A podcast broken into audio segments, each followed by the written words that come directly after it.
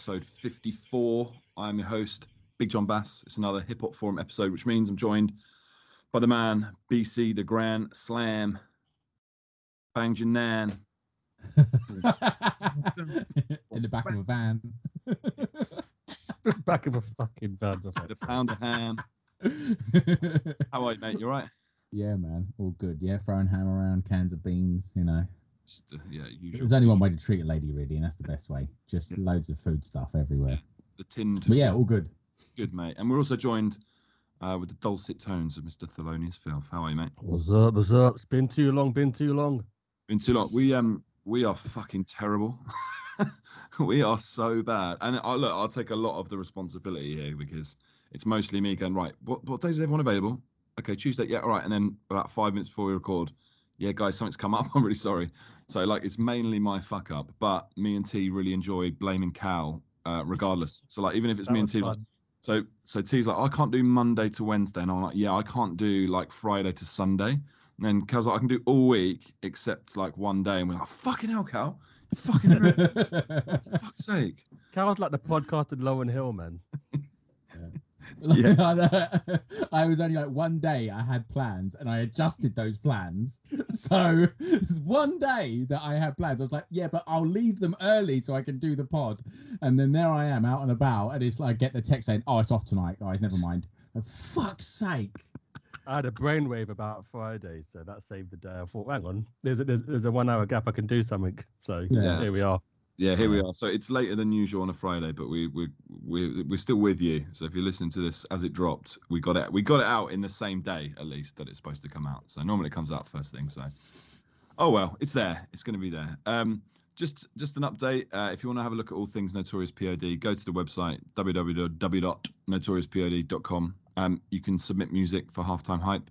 You can have a look at previous episodes. You can have a look at some of the articles that are on there. Uh, loads of shit. So go and go and check that out. Um, if you want to leave us a review on uh, iTunes, they're really useful. Uh, we get some good feedback on there. You know, telling us what shit job we're doing. Um, you know, what we could do better, which is always nice.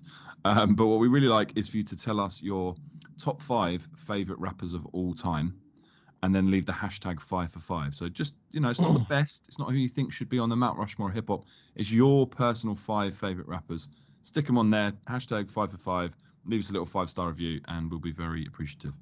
Um, before we start, let's um, we we don't done this for a little while because we sort of uh, we we have so much to cover in a normal pod that we don't talk about what we've been listening to. So, should we just talk about what we've been listening to recently, very quickly? Uh, what's been what's been on the heavy rotation? Um, Steve, let's start with you, mate. What what's been what's been on your uh, on heavy rotation for you? Well, for the benefit of our American listeners, I'm going to pronounce his name in an exaggerated way. But it's a bloke called Potter Payper. Potter Payper. Dace. Oh, is But, um, new yeah, he's, um, project? Yeah, he's released an album this week and it's very good. And I'm going to call him Potter because it's funny. But no, it's a really, really good album. Um, Mrs. Drill, you know, with um, you know, a bit of hip hop. And yeah, I've given it the once over. Very, very nice album. Um, guess also from a drill angle, you got Millions who released an album a few weeks ago. Um, Headie One's done the mixtape, which is which is middling. In terms of um US hip hop, not really heard much, but um Benny the Butcher's been putting out a few singles of Big Ghost, and they sound pretty impressive. So maybe there's another project coming from him. But the latest, latest is um, Potter Payper. Nice. How about you, Cal? Uh, I finally got round to listening to Kanye, uh, which I didn't hate. Actually, thought it was all right. I think uh, the the Fivio Foreign verse on that song, I think it's called "Off the Grid." I really like his verse. He really fucking smashes it. Obviously, Westside Gunn. Uh, listening to Westside Gunn quite a bit. His new his latest project, I think it is it Hitler Wears Hitler Wears Hermes eight or whatever the fuck part two or whatever. Like it's ridiculous, ridiculous title for a fucking album. And the uh, the other thing is, I've been most I've been quite recently reminded that King Combs is a generational talent, and he has he has entered my lexicon once again. But that's about it, really. Fair, fair enough. I um, I'm I've taken it in a different direction. I have not stopped listening to this. It's not really an album; it's more of an EP. Is um, Tems, if Orange Yeah. was a place. I cannot stop listening to it. It's so fucking good, and because it's quite short, it's just such a little like I'm going for a walk to this place. You can just throw it on. It's only like 20 minutes long, the whole thing. It's so fucking good. I just can't stop listening to it. So it's like, I don't know, something a little bit different, not hip hop, but it's a great album. Tems, check that out. That's T E M S. If anyone hasn't, it's not like See that? the Thames. That might that might be something else. Um, lady called. How do you pronounce her name? It's N A O. Is it now? Now, in it or Um, Nao? no, she, I don't know. Nao. She's a UK singer and she's recently released an album. And, uh, and it's not. There's a couple of Afro beaty things like um like Tems, but it's a very very nice album. So forget the title, but that's another nice recent album. Yeah, she, she's really talented because she did um did a couple tracks with Mura Masa, like the Yeah. vocals for some of the stuff on there, and yeah, she's great. Cool. All right, let's um let's jump into the first part. Street Report, the latest from the world of hip hop. We're gonna we're, we're going in pretty pretty all guns blazing here. Um, this week Cal put together a running order, and the way he phrases things, um, he knows that I'll read them and piss myself laughing. So I'm gonna have to now, in my head, re-edit this before I say it publicly. R. Kelly guilty in a sex abuse case. so as we we've probably quite um, inappropriately like joked in the past about R. Kelly and and kind of like my reluctance to stop listening to him.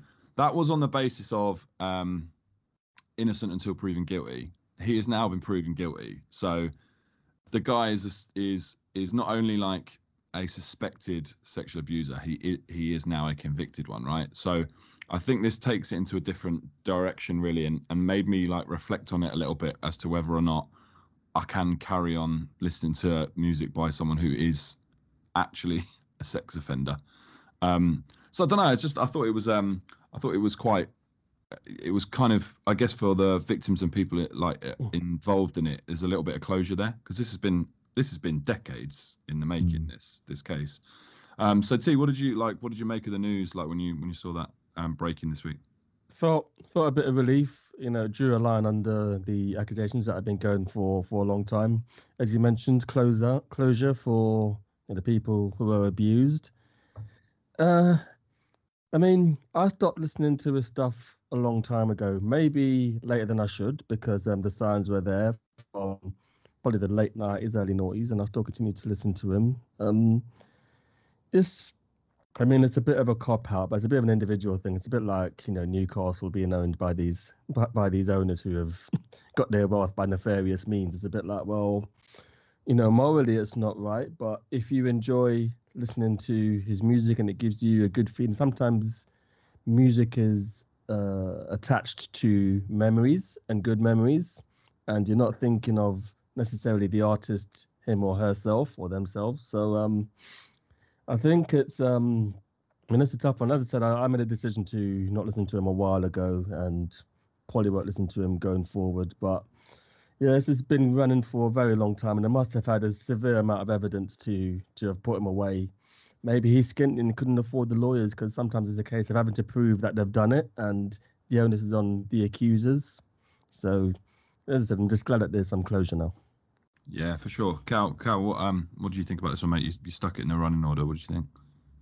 Yeah, it was. um It's obviously a big story. R. Kelly for a long time was. I know it's a hip hop podcast, but he was the king of R and B. He he made so much good music and was such a massive icon in R and B, and that kind of leaked into into hip hop. So I kind of felt it was a an interesting story just because he was such a big artist at one time. It's interesting what T brought up about you know people that have still listened to his music and may still do. I know a good friend of mine. Uh, I won't mention their name, but will probably still be listening to it because they just think, well, I don't give a fuck. Like the music, they separate the the art from the man. Yeah. They know that the what what what they did is terrible and they hate them for it, but that's a banger. And some people can do that, and I and I think and I can understand that because I think you know, it's it's hard to, you know, we've all got a pair of Nike trainers, but the people that make them aren't treated great. You know, we all buy from Amazon. You know, and it's all this. It's hard to to leave the house without coming across something that's a little bit problematic. You know, R. Kelly is at the far end of the spectrum of that, but um, the point still stands. But yeah, it was just kind of interesting what the reaction was to it. He's always going to have his supporters that will back him no matter what. Um, if I put my tin hat on for a second, now he's no longer successful and there's no need to protect him anymore it seems it seems that you know it's easy to to get a conviction for him and once the documentary came out and all of these people came out and said what had happened to them I think it was quite clear he was going to catch a case very soon, and it wasn't going to. And this time it was going to stick, and I'm glad it has because he's, a, to be honest, he's an evil cunt, and he deserves to just be in prison for a long time. Yeah, I mean, one of without trying to trivialize it, but obviously I want to try and lift the mood a little bit. One of the Yeah. things that that has um has made it sort of some some comedy coming out of darkness, which is a very British gallows humor thing. The memes of him in prison and people like Robert, Robert. Robert. some of some of them have been fucking genius. Um, Phenomenal. it's like absolute comedy gold. So you know, it's you know every cloud. Uh, again, not I'm not going to meaning to- remix your ignition, Robert. Well, you, thi- you, you think you're ready? I love it. It's so good. It. It's it's so good. Um, uh, just actually flipping it around, Cal, to something you just said there, uh, as well, uh, kind of tying this to hip hop. Um, you would have thought that one once the case had got to a point where it was like right guilty. Now you're in a point where it's then very difficult, and you would suggest that most people would want to distance themselves or um, kind of publicly like disown him. But um, actually, Chuck D came to his defense Mhm. uh, and then quickly backtracked. But that, I think that was on Twitter, wasn't it? He Yeah. kind of like dropped a few. But what was the detail there, mate? So he was kind of like saying, okay, he's got 10 years. How long do we think it's going to take for him to be, what's the word? Like reformed, like a reformed character. Yeah. They, he was instantly talking about forgiveness and reformation. And it wasn't just like, fuck him, I hope he rots. It was, it was the other way. It was all about kind of, yeah, kind of him being a reformed character and how long that, you know, that will take. And it was just an interesting thing. And I think he probably got a few replies like, what the fuck, mate? And, uh, and he quickly backtracked and said, "Look, I never liked his music. I wasn't the one defending him. I'm just saying." And, It was just a bit, bit, bit odd, bit odd. Yeah, I mean, it's that, like it sounds to me like it comes across like one of those things where in his head he's like, maybe we should tr- try and go down the route of like, how do we help people? Like, it's probably really Yeah. well intentioned, but it, Yeah. it's so soon after someone's been proven guilty for some fucking horrendous crimes, you're you're going to come off looking, looking pretty stupid there. Yeah. Um, T, T, anything to add to that before we move on, mate? Well, I think um, Chuck D has been a long-standing um, oppose, um, long-standing opposer of um, of the U.S. jail system. So I think um, that did play a bit of a part in what he in, in what he was asking. The I mean, the issue with you know social media is just um, you know you can miss a lot of context when he's asking the question because in his in his head, he's asking what is an innocent question, but it's, it becomes fully loaded. It's like it's a bit like the the Dave Chappelle special, you know. Um, Mm. you know, if you t- take bits out of it, out of context, it sounds bad. But if you listen to the rest of the show, maybe it's not so bad. And I think Chuck D's intentions weren't, you know, free R. Kelly. It was just a case of um, trying to open up, trying to open up some discourse over um, over what's actually happened. Yeah, I mean to be honest, when I when I saw this in the running order, I was thinking Chuck D, like nah, like, this is not his vibe. Like it, I don't know, just like it was the last person I'd expect uh, to come to his defense. You know, you sort of think, well, like you know, there's there's plenty of sort of nonce apologists in hip hop. Um, KRS One, um, He's, do, he's Oh. doing the verses soon, ain't he? he is. Yes. Um, we are going to talk about that a little bit later on. Um, so we will we will go into um, KRS nonce uh, a bit later on. right. Uh, let's talk about uh, one of the, the the greatest. I think this is fair to say one of the greatest rappers ever, Ghostface, and one of uh, his most loved projects, um, Supreme Clientele. Um, Kanye West. I think Go- Ghost actually announced this, right? That uh, the album was going to be exec produced by Kanye West, which phased me. I thought it was one of those things. You know, when you like read these like clickbait like Instagram posts, and it's like Yeah. Kanye West to exec produce Supreme Clientele, and then it's a picture of Kanye holding Supreme Clientele One, and you're like, oh, that's not really going to happen, is Yeah. it? Uh, but this was Ghost announcing this, right, Cal? Yeah, I believe so. I believe so. It's a yeah, Ghost Ghostface. He's one of those. He likes. He actually quite likes being produced. He likes having like one producer. He's done that quite a few times where he just worked for one producer on different albums.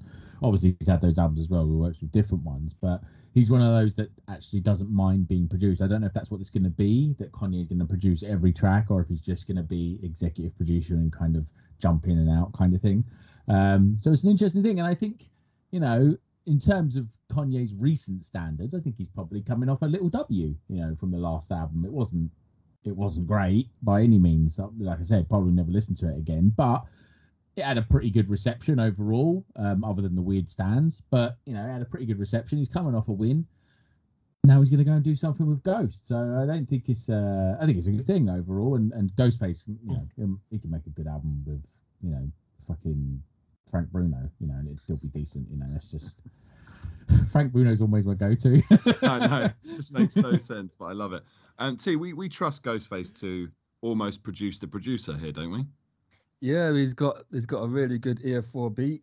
So um I don't think it will be like terrible Kanye. It will be it'll be good Kanye because he won't. I don't think Ghostface will allow the standards to fall. I think the RZA even commented recently that um, you know, he might let Ghostface have a bigger say in, in the next Wu Tang album should it happen because he's just got an ear for a beat and he just knows what's hitting and what isn't hitting. So maybe with um, so maybe if Kanye West does executive produce, it'll just be that. But I don't. But executive producing, I mean, what is that? I mean, as far as I'm aware, isn't it funding the album or making sure everything runs on time? I mean, I don't think Kanye is the most reliable person for for this.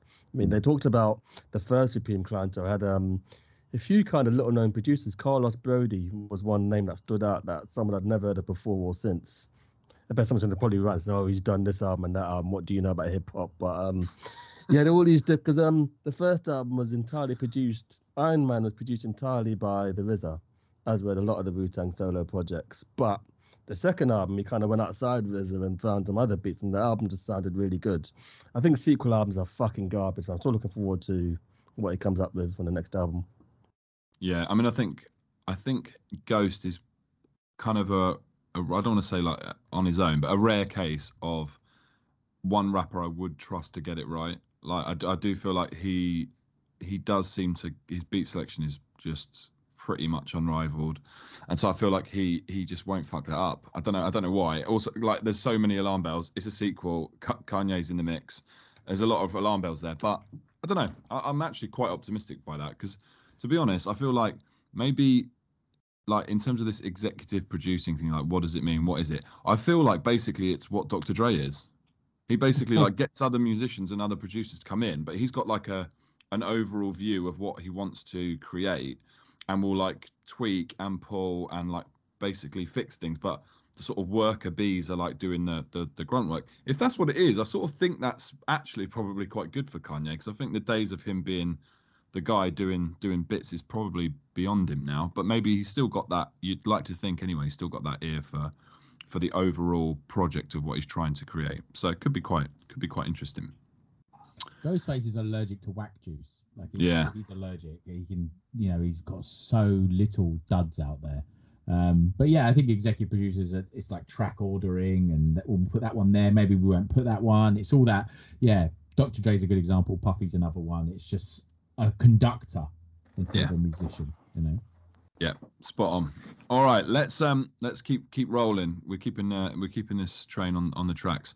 Part two, back in the day. Back in the days when I was young, I'm not a kid anymore. But some days I sit and wish I was a kid again. Back in the days when I was young, I'm not a kid anymore. But some days I sit and wish I was a kid again. This is a story that references something or someone from the golden era. Got got a few little bits and pieces here. Quite a lot going on uh, in in the golden era. Um, some quite quite cool stuff. So first of all, Fugees reuniting for a tour. Um, apparently, first show they rocked up three hours late, and it was nine songs long. Imagine my shock. Um, the, the biggest fucking obvious thing to ever happen in the history of music. T. Uh, this was always going to happen, wasn't it? Yeah, I mean, I tweeted it, you know, kind of laughing at what was going on, but I had a few replies saying actually it wasn't that bad. It was a free gig. It wasn't. I don't think anyone paid for it, so Fair. it's, it's probably um, a bit more context required there. Um, nine songs, I thought that was a bit short, but then it was it is um, a concert for the score.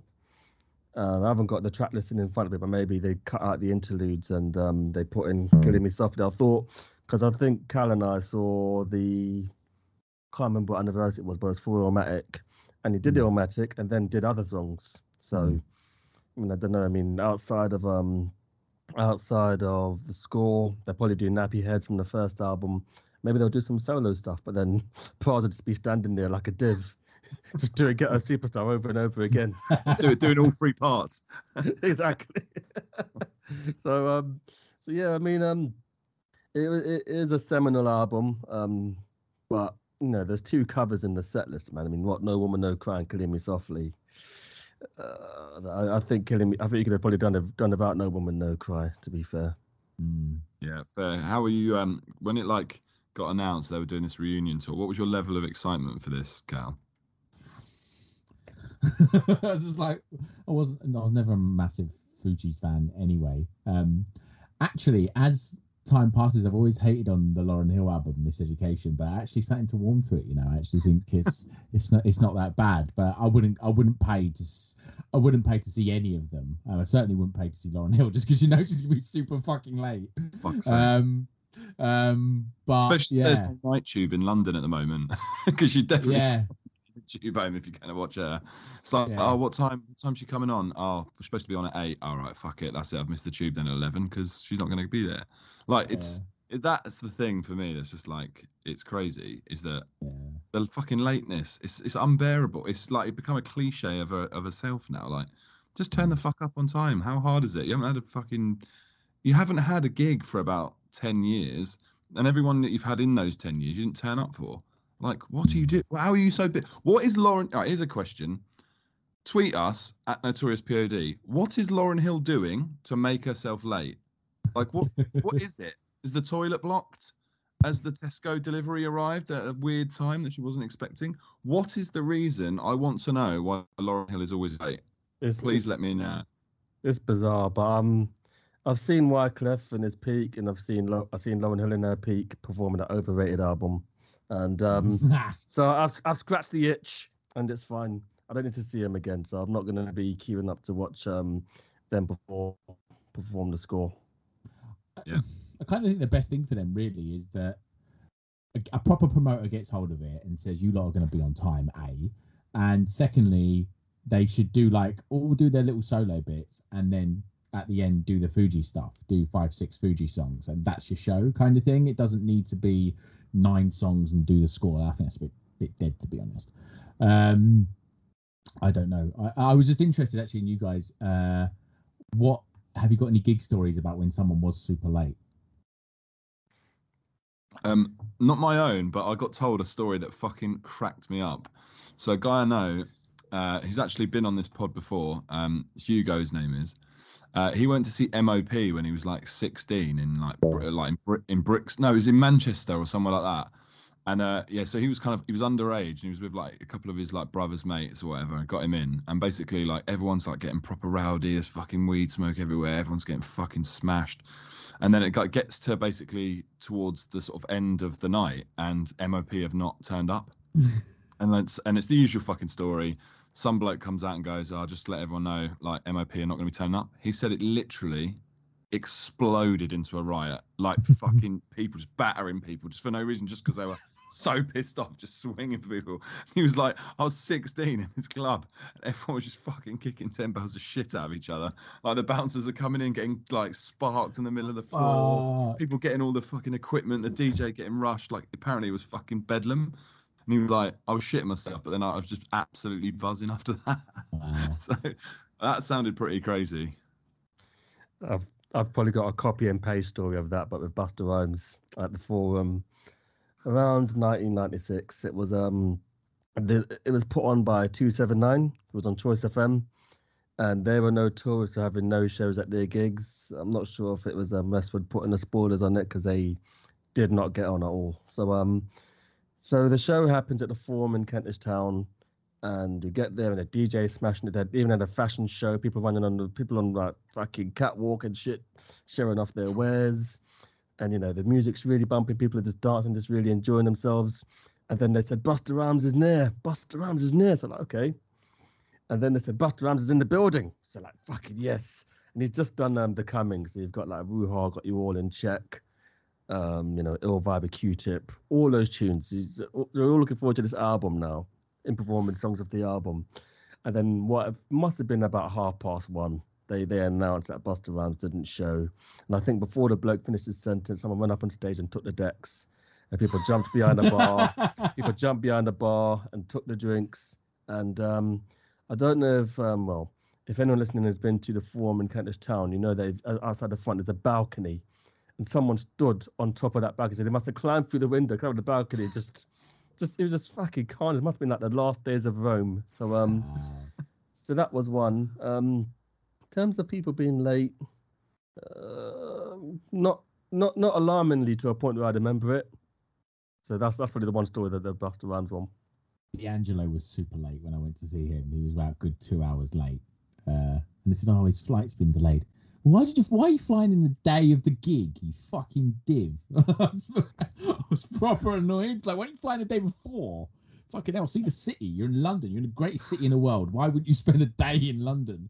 Um, but yeah, that was the only one. He was about two hours late, and then he performed his the last album that he did. This was quite recent every song was like 10 minutes. And if you've ever met me, I've got ADHD. I don't really, I just decided I have. And I can't fucking stay still for that long. Where 10 minute songs, I'm like, mate, just fucking hurry up. Get to Untitled so I can go home. so that that was the uh, Black Messiah tour, right? Yeah. So I went I went to the same one and almost the opposite of that, like someone being super early. I think I might have told this on the pod before. I got there super early. I was so buzzing for D'Angelo. I was like, he's one of my favorite artists of all time. Cannot wait to see him live. It's gonna be great. So I got there fucking early, like just getting there. And you know when you literally just like sitting like on the top of your seat because there's no one behind you, there's no one in there. So you sit on top of your seat and you're just chatting and like waiting. They were playing. They were literally just playing J Dilla Donuts, just like playing the whole album through. So I was like, this is great. So sat in there having a few drinks. And I go to go to the like bathroom, and as I walk up, the only other person who's in this whole fucking auditorium is Mos Def. nice. So I just sit and I'm like, uh, "What's up, Mos?" it's just like popped into my head. "What's up, Mos?" Like he was my best mate. And then I just like just spotted him, and he was like, "All right, that was it." And then just walked off, and I thought, "That's it. I don't need any more of that. I'm not gonna. I'm not gonna bother him. He knows I know who he is." Uh, and that was it. It was great. I was like, that was uh, made me look really cool. And then I just walked off. So yeah, it was like, why the fuck are you so early? it's, it's like you're almost deaf. Rock up whenever you want. Um, yeah, and he was just there. He wasn't like part of the show. He didn't like make a cameo or do anything. He literally was just there to watch, and it was pretty cool. So yeah. Amazing. All right, let's um let's go to the next piece. So uh yeah, we're still talking about I guess like st- something that references the golden era. Um it doesn't get more sort of like late 90s uh early noughties than Dr. Dre, Snoop Dogg, Eminem. You then throw in Mary J Blige into the mix and then and then more uh more recently Kendrick Lamar. Uh, and then you've got the Super Bowl halftime show, which is going to be incredible. And Cal, Cal, you put in here memories of Up in Smoke tour. It has got that, it's got that edge to it, hasn't it, mate? Um, I'm probably going to watch that, like when Prince did it, and I was like, well, fuck it, I'm just going to watch it because it's basically Prince in concert. This is going to be quite fun, I think, isn't it, Cal? Yeah, I, I think so. I think so. You know, uh, I don't think Dr. Dre's a natural performer, but he's performed with Snoop a million times. He's performed with Eminem a million times. Uh, so I think they'll put on a good show. Obviously, when Jay Z did the deal to become a part of the NFL, part of that was having more influence on the halftime shows. I don't know anything about NFL at all, but I know that much. Um, so this is obviously, you know, Jay Z's influence is having, you know, having these guys do the halftime show. But yeah, it just made me think of up the Up in Smoke tour straight away. Um, I just remember the DVD coming out and watching that DVD all the time. Um, I've not watched it in so long. I might actually put that on soon. It was just, just great. The little snippets and the little bit where Dr. J and Snoop Dogg are in in, in the liquor store and it gets robbed. Dr. J pulls out his gun. It's just like, yeah, it's just uh, when you're, uh, you know, in your in your teens or early twenties and you're you're not that not that clued up in you know hip hop and everything else, and you think, oh my god, yeah, Dr. J pulled a gun, he would do that in real life, yeah. Um, but yeah, it just made me think of Up in Smoke. I think I agree with you, John. I think they'll do a great job. Mary J. Blige, I saw, I was lucky to see her live. She did a tour with Maxwell a few years ago. I actually thought she was better than Maxwell, and I was I was much more excited to see Maxwell, but I actually thought she was she was better than him on the night. So yeah, I think it's going to be great, and maybe Kendrick will do some new songs because you know, I think there's been some talk about his album coming out for a little while. So yeah, I'm looking forward to it. I think it'll be good. Yeah. How about you, T? What, uh, would, uh, did this catch your attention when this was announced? Yeah, it did. Um, like Carl, I don't have much interest in the in the NFL, but you know, it should be a good should be a good halftime show. Was it in February or, or March? You know, I guess Harry Kane and Mr. Spurs game to to, to witness to witness it in the flesh. But no, it should be it should be a great show. Good performance. I think they added in Eminem to just not upset the, the Trump fans. yeah, just to keep the the MAGA lot in check. Like, so oh, it's fine. We got we got Eminem. We got Eminem. We got Eminem. It's fine. It's fine. It's fine. yeah. put wearing their rip curl hoodies and listening to fucking Drink- Eminem. Cool. Drinking cans of Monster. Yeah. yeah. Fucking hell. Um, all right, let's um let's go uh, into part three. Uh, this is called "The Choice Is Yours."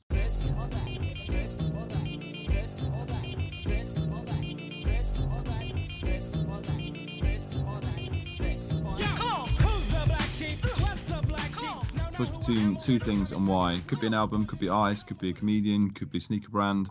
Try and keep it as relevant possible um, to the week that we're recording. So, um, we mentioned earlier in the show that Versus have managed to secure the talents of KRS-One and Big Daddy Kane. That is a pretty good coup for uh, the older hip hop fans to enjoy because I think this is. Um, I can't think. I can't think of any like uh, hip hop acts that we've had in Versus that are as like uh, old in time, like sort of the late '80s hip hop era. So th- this is quite exciting. I think this is like a different. It's a different vibe, different generation. I saw somewhere online like uh, the the poster, and then someone just commenting like, "Your you, your auntie's about to get wild." That's I was like, yeah, that's pretty good. Um, T, how are you feeling about KRS One versus Big Daddy Kane? Are you excited for it? And then um, once we've like you know all discussed it, then we will try and pick a winner. Um, I'm not sure about excited, but it should be interesting. Should be an interesting show. Um, I think KRS One's probably got a deeper discography because he's got the stuff of BDP and the solo stuff.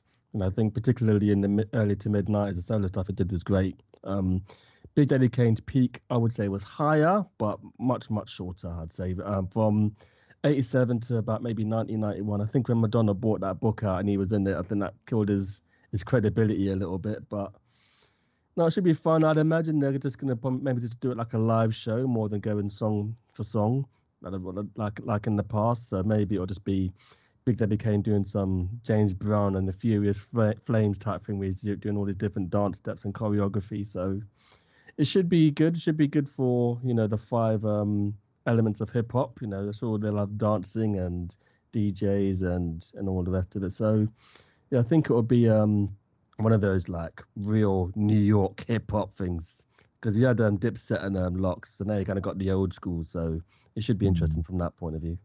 For sure, Cal. What's um what's your take on this one, mate? Are you, are you, are you going to be watching this with interest? I like where they're going with it. Really, um, like like T just said, the LOX versus Dipset was a nice thing. They had it. They did it in New York. Um, it was of a certain era, and now this is of a of a certain era, but you know, slightly older. And it does. You're right, John. It feels like the first one of that kind of era. What what traditionally has been called the called the golden era, that mid late '80s kind of kind of hip hop. I feel like KRS One has been more out there, like doing. He always used to appear on the documentaries or the DVDs that you know that you would buy. Um, there was the Art of the MC and the Beef DVDs. He would he'd appeared in everything. Whereas Big Daddy Kane, not so much. He's kind of just happy with his legacy and happy to just uh, not not be out there so much, or perhaps doesn't get the opportunities to be out there so much. Um, but so it'd be good to see Big Daddy Kane perform and see if he can still go. I think KRS One will be fine because he's. I- I, think you know he's performed and like like T said he's made you know a lot more projects and and by extension would have done a lot more concerts. Um, so it'd be interesting to see how Big Daddy Kane performs uh, on this one. But yeah, it's interesting. Yeah, I think I think what um you touched on something there, mate. That I think Versus are doing quite well, which is a bit of a it's a like a bit of a boxing phrase, like styles make fights. I think this is kind of a similar thing, like that it's quite well pitched because like KRS One is very much the like rappers rapper hip hop like backpack rappers fan favorite, and Big Daddy Kane's the like smooth, more like kind of like pop records, if you like, that like crossed over. So like that is actually quite an interesting like clash of styles, which could be really interesting to to watch. Um, and that's why I think like T, I think you're right about it. Might be more like a concert because if it's literally like if it is in the battle setting, then I think KRS One is going to kind of mop the floor. If it's a case of like let's showcase each other and like let's get like let's kind of bring the best out of both of each other, I think this would be great. I think this would be really a really good uh, watch. Um, and yeah, you're right. I, I think Cal that um, KRS One is like I think still still tours like fairly regularly, so I think he's pretty seasoned. I saw Big Daddy Kane did like a tiny desk not that long ago, Right. so I think he's he's still doing Okay. bits, and also I think he's just like he's just cl- like I feel like he's class. Like he's just classy. I feel like he's you know like some of those like old pros who they still play five aside and they're just pinging it around. Like they're a bit old, they can't move and their knees are gone, but they they've still got the touch and they've still got the magic. I feel like that's Big Daddy Kane will be fine. It's like it's like performing in Vegas. That's how I kind of see Big Daddy Kane. I think his Yeah. live shows will be extra tight because, as I said, he's got the choreography element of it, where you know where he's where his backing dancers put the cape on him, and he like jumps up like great like James Brown used to do, and then he pretends that he's fainted, pretends to drop the mic, all these little tricks that he does to kind of get the crowd hyped. So Mm. I think um I think hip hop is a winner. Yeah, to be, for to, be, sure. to be dull. Yeah, Yeah, I for sure. think uh, I'm. I think if it, you know, you made a boxing analogy there, um, John. I think if if this was a light boxing, Rakim would turn up afterwards and throw a pint glass at the stage and say, "I fucking want the winner." That's WWE. Yeah, they would. Yeah, Uh, well, yeah, at WWE there'd be a bit of that as well. Yeah, Rakim's music would hit and he'd come out and hit Karras on the chair, and then and take his spot and take his spot kind of thing. Um, so yeah, Yeah. I think you're. I think T is right. Hip hop, hip hop probably is the winner. It's the winner. Spoiler alert: If Rakim's in the mix, Rakim batters them both. Straight facts. Have you seen him recently? He's still got it. He's just fucking unbelievable, Rakim. The flow is just next fucking level. I just I just feel that KRS One has more records because he's got Mm. as I said, there's about two or three albums in a row that BDP did, and there's two or three albums he did by himself in a row. I mean, Big Rakim has got what the three albums I think of with um, Eric B, and he's got the one solo album. But but the way Versus has evolved now, it's about performance as well. So Dipset, if you just put on Dipset songs and LOX's songs, it'd be a bit closer because you've got like you know a proper showman and Jadakiss. It makes a difference. So you've got um Rakim who's a bit kind of you know too cool for school, like an old jazz musician. And you've got Big Daddy Kane who's like James Brown, and you've got KRS One who's like some rabid preacher. So it's kind of kind of mad. You've got kind of the three people just very very different, but still great in in their own way. So that's what makes it all very intriguing.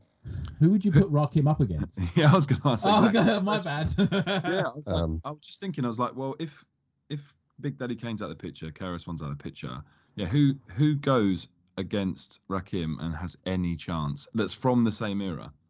it's difficult because outside of those two, those are the two people I put against him. Um, I mean, Rakim was going back and forth with Kool Keith, but that'd be a very weird matchup. Um, if you listen to um, Critical Beatdown by Ultramagnetic MCs, there's a, there's a few little jabs at um, Rakim, and um, yeah, it's difficult to say. It's probably like a really obvious name, but in terms of East Coast, can't think of anyone. Um, obviously, you've got Ice Cube, who's up there as as also one of the greatest, but he's not really.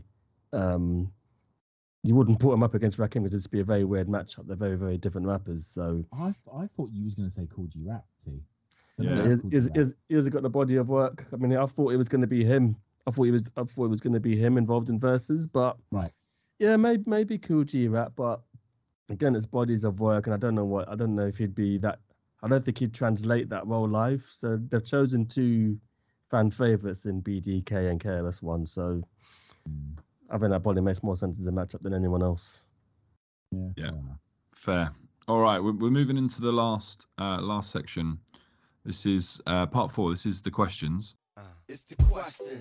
It's the questions, boy. It's the questions. It's the questions. Come on, the questions. It's the questions, boy. It's the questions. It's the questions. Yeah, the questions. It's the This is where we ask you listener questions, or sometimes we just come up with our own questions. And um, we, we sort of were discussing this in like just general chat, and then we thought, actually, fuck, this is actually quite a good question for the pod. So the question is, can you name some beats that have been wasted by below par raps? My answer to this is always the same, and it comes up on hip hop Twitter, and it's group home. Always group Yes. home. Always Malachi the Nutcracker. That's always, always, always my fucking answer, and it always will. Do you know what? It's so weird, right? I thought to myself, I was just thinking about this question earlier, and I was just like, it's group home, isn't it? and then I was like, I was like, I was like, I'm pretty sure that T has said this to me before. So is that just like Inception, where it's already in my brain? Then I just thought about it. and went, no, they've had they had some of the best era primo beats, and some of the lyrics. I, I quite, I think it works. That it's kind of shit. Yeah. Like, it kind of works.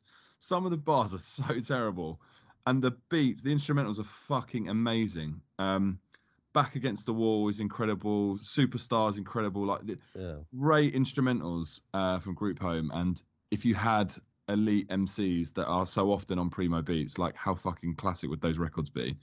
Um, so I don't know. It's uh, it's a, it's probably Group Home, isn't it? Cal, any other any other suggestions? So the reason the reason I thought of it was uh, everybody. I I would sincerely hope that everybody listening to this podcast has seen the film Friday. Um, if you haven't, turn the podcast off now and go watch Friday. It's not even that long, and it's just essential essential viewing. It actually makes me sick that my ten year old nephew said to me, "Bye, Felicia," the other day. Like he's ten years old and he's saying he's referencing Friday. Um, but um, the reason I, I I asked this question was because in Friday, Dr. Dre did a song called "Keep Your Heads Ringing," uh, and the beat is fucking sick on that. It's classic Dr. Dre beat, G Funk West Coast hip hop, but his raps are fucking terrible. It's loads of really shit punchlines through scattered throughout this song, and it's like, oh my god, this needs a Daz Dillinger on it, or a Kurupt, or it needs someone else, not you, rapping on it. Just do the hook or something, because or just do a verse, one verse. But that's the one that that really really stood out to me was yeah, keep your heads ringing by um by Dr. Dre, Cannon by um Little Wayne is another one. And Ja Rule did a song called Crown, which I really like the instrumental for, but it's Ja Rule and therefore shit. Um, so yeah, there's a few there. Yeah, fair enough. I was just thinking, um, I'm just trying to remember which track it is on Wu Tang Forever, but it's a Cappadonna verse and it's so bad. It's like one of the lines is like, I'm hot like Pop Tarts, aim me at the charts. And I'm oh god. And- but it's like even his flow is just really like it's just so out of like it's just out it just it just stands out like someone who's basically like practicing rhymes they've written that they haven't listened to the beat but they've got a book full of rhymes and they've just tried to like make it fit and it just doesn't work. Oh, it's God. horrible. It's fucking horrible. I think it's the projects by wu-tang clan Right. Oh god, Off. I was listening to that on the on the way home. Yeah, way and it's, honestly, it is fucking appalling. Like it's so bad his verse, and I'm just you know like every time I'm like like it's the last verse as well. So you're like you're, you're fucking banging your head, and you're like, yeah, this is a fucking tune, and then it just gets to the end, and you're like, this is fucking awful. Um, so yeah, but I, I, I don't- I don't know if that is the correct title, but it's it's I'm sure it's on Wu Tang Forever, and it's Cappadonna, and it's fucking terrible. The worst, one of the worst verses I've ever heard on anything in my entire life is um, "RZA" as a feature on a James Blake album, and he's talking Yeah. about talking about eating fish and chips, and I just thought, Oh, I just thought, fuck off. That's what I, that's thought immediately. I thought, what are you doing here? It's just a waste. I mean, why is it even on the album? I mean, what extra audience is that going to get you? I mean, I'm not a massive. I mean, James Blake was someone I tried to like and I couldn't really get into, but that verse just made me want to just chuck my phone across the road. It was just dreadful, absolutely dreadful. Yeah, to be fair, I remember seeing that and thinking, like, seeing it on the um on the album, like RZA, I was like, oh, that'd be quite um be quite interesting. And then listened to it and was like, fucking hell, that's absolutely terrible. Um, right, I found it. It is Heaters off Wu Tang Forever. Right, listen to these fucking lyrics. Um, where is it? Bermuda, Bermuda, my life angle, rectangle, gold fronts. Bring the gold dangle, never make me throw darts. Check out my arts. When I release my smarts, I'm hot like Pop Tarts. Aim me at the charts. oh God. Oh dear. Check out my arts when I release my smarts. Might be the cringiest, worst lyric, followed by hot like Pop Tarts, aim at the charts. Now, the instrumental is an absolute monster. It is so good, and I think uh, I think it's uh, RZA. No, I think it's um, Ray and Inspectah Deck that go before, so it's even worse because you just listen to those two fucking masters, and then it just cuts in with that shite.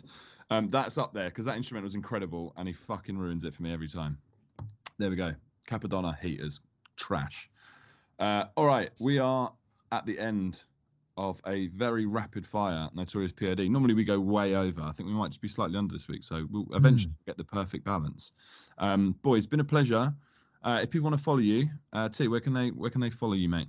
Uh, Thelonious Filth on Twitter and Instagram. Sometimes Snapchat, sometimes TikTok, but mainly Twitter and um, Instagram. And how about you, Cal? uh, at BC the Grand Slam, absolutely everywhere. Uh, I don't think I have a Snapchat somewhere. I just use it so I can follow T's story. You see, that's where he posts his nudes on there. Yeah, just wait. Exactly. All, all, all the underground stuff, you know, before. you yeah, know, before- dark web shit. Yeah, before you know, before social media was cool. That's the shit I post on there because no one, no one watches it. Yeah, I know why some- Cal's on there. Cal's only on there so that one day you slip up and post something mental that he's like, screenshot, thank you. Uh, He's waiting. I know Yeah. he's waiting. Yeah, he's lurking, fat man He's- lurking. He's under that thin ice, like brick top. My my pedigree. pedigree fucking jam. Oh, fucking brilliant. Well, look, uh, yeah, go on the website. If you've got music that you want to submit, if you're not an up and coming artist or you know someone who is, uh, chuck us, follow us, Notorious POD everywhere. Uh, it's been a pleasure and get ready for the next episode.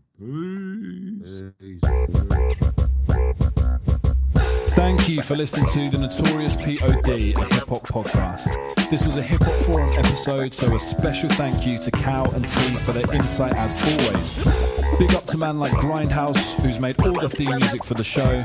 So please follow him on Twitter and show him some love at Music Grindhouse and on Spotify by searching for Grindhouse. That's G R I N D House. Please remember to leave us a review, or as we call it, your five for five. So give us a five star review, and in return, you can leave us your top five favourite MCs of all time. Remember, we'll be adding all the songs mentioned and featured in our episodes on a Spotify playlist. So if you search for the Notorious Podcast Joints, you will find it.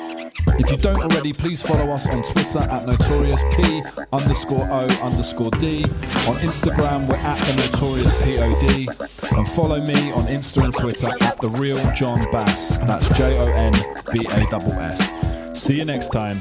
Peace. Peace.